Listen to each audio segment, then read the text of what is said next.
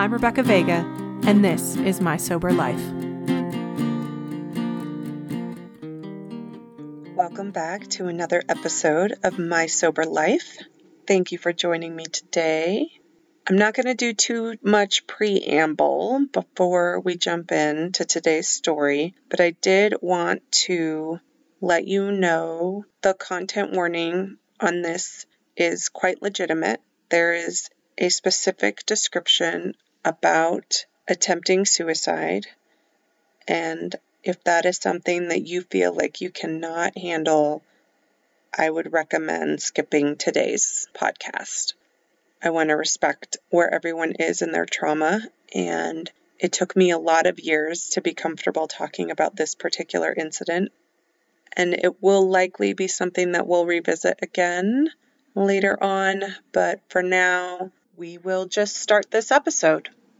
Thank you for listening. Today, I'm going to tell you a story about when my reputation evolved into something I could no longer control.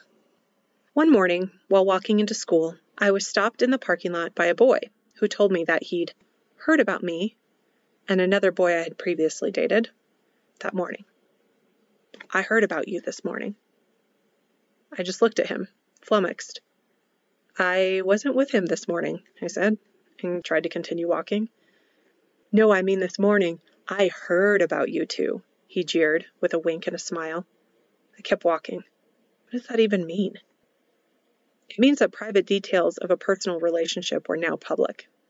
It means the choices made by two consenting partners were up for scrutiny and ridicule. And it meant open season on my character and reputation.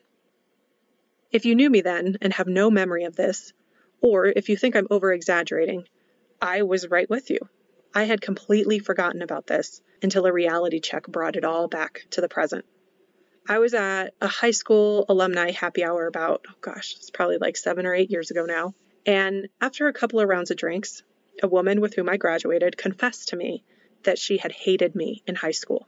I was pretty shocked by this revelation because I felt we'd always had a friendly relationship and banter.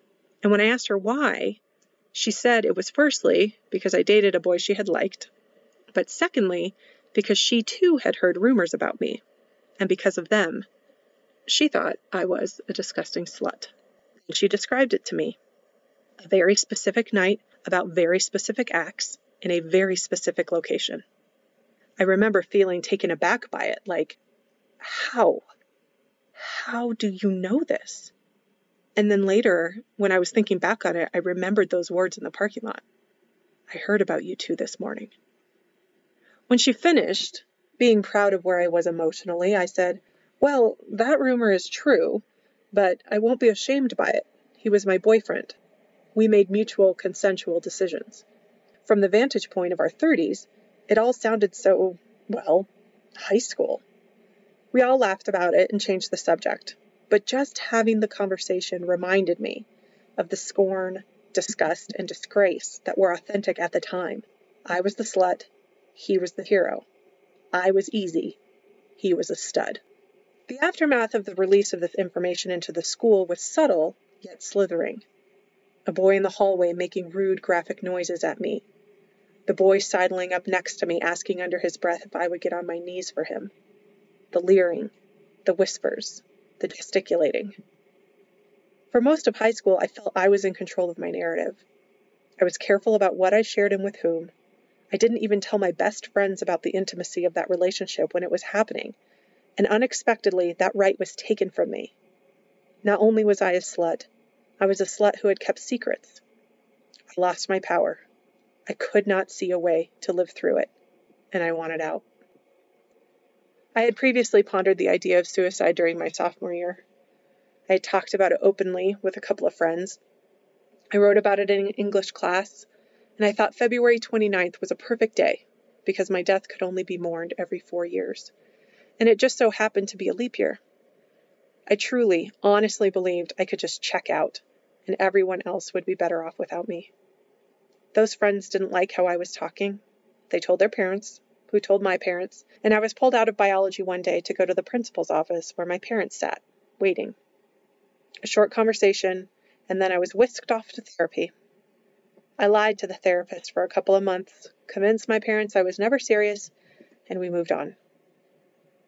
But as anyone who has experienced suicidal thoughts can attest, they never go away. But it wasn't until that day, during my senior year, I thought about it again seriously. I had learned my lessons from before, though. I couldn't talk to anyone about it. I had to act like everything was normal, that I was normal.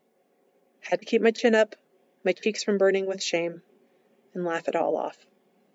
I picked a random day of the week. I took a bottle each of aspirin and ibuprofen from the cupboard and a few beers from the refrigerator and hid them in my bag calling over my shoulder to my mom that I was going to finish my homework in my room. I played Dave Matthews Band and Red Hot Chili Peppers and wrote down the lyrics to Rhyme and Reason and My Friends as my suicide note. I cried and cried as I swallowed handful after handful, washing them down with Coors Light. As I crushed the last can and hid it away in my room, the tears finally ebbed and I fell into my bed. I looked around my childhood room and remembered it all the good, the bad, the fights, the celebrations, the pain, the abuse, the loneliness, the broken heart, the impenetrable shame, the absolute clarity that this is what I wanted. I didn't want to feel anything anymore. I was ready to fall asleep and drift peacefully into oblivion. Violent agony awoke me a few hours later. Something was tearing through my insides. It was ripping at my abdomen, clawing to get out. I was disoriented from the beer and pills. What was happening? Why did I feel so sick? Oh, right. I was trying to die.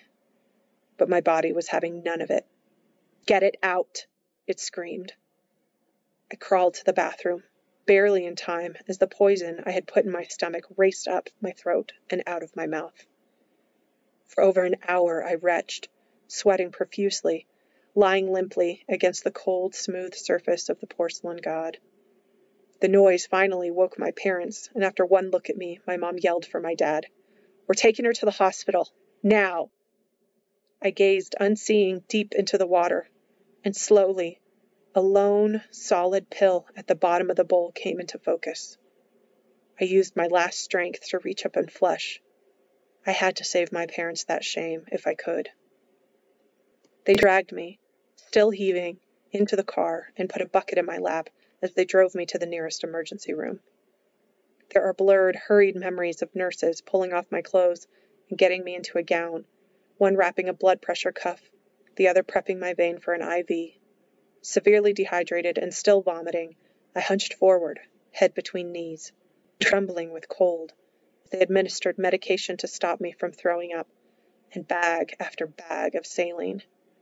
They piled on heated blankets, the weight of which was so soothing, and sleep finally overtook me. Many hours and five IV bags later, when the doctor agreed I was stable enough to go home, my parents were still bewildered by what was wrong with me. He just shrugged. There seems to be a weird flu going around. This is the third case we've had like this. She's going to be fine. She just needs to take it easy for the next couple of days. Not realizing I'd been holding my breath, I exhaled in such relief. I don't know if the doctor knew exactly what I had done and was saving me, or if there really was a virus going around. Either way, my parents didn't know. They would never know. Two days later, I was back at school. I've tried two other times to take my life since that day I've been to two funerals in the past five, six years where someone died by suicide, and no one around them had any inclination. Every person was shocked and saddened.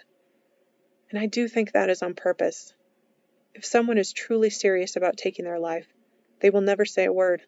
I was lucky my naivete and lack of internet didn't provide me with a more fatal combination of pills. I was lucky someone cared enough to try and break the window of a car as I sat slowly inhaling carbon monoxide jarring me awake and putting me face to face with the effect of my actions. I was lucky, but I caution you never assume you know someone completely. I still think about dying, more than I'd like to admit.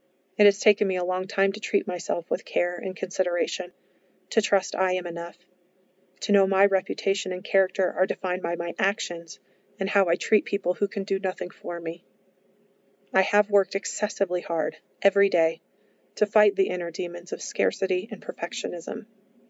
It is a practice, and will be for the rest of my days. Every day, I have to make a choice. I choose to face my pain and invite it in, get to know it, wrap my arms around its shoulders, and feel every difficult inch of it, even though it is excruciating some days to want to stick it out. I choose breath and heartbeats. If you or someone you know is thinking about death by suicide, please reach out for help. The National Suicide Prevention Lifeline is available at any time. 1 800 273 8255. Thank you so much for listening. Send me your questions and stories at mysoberlifepodcast at gmail.com. Stay safe, wash your hands, and I'll talk to you soon. Cheers.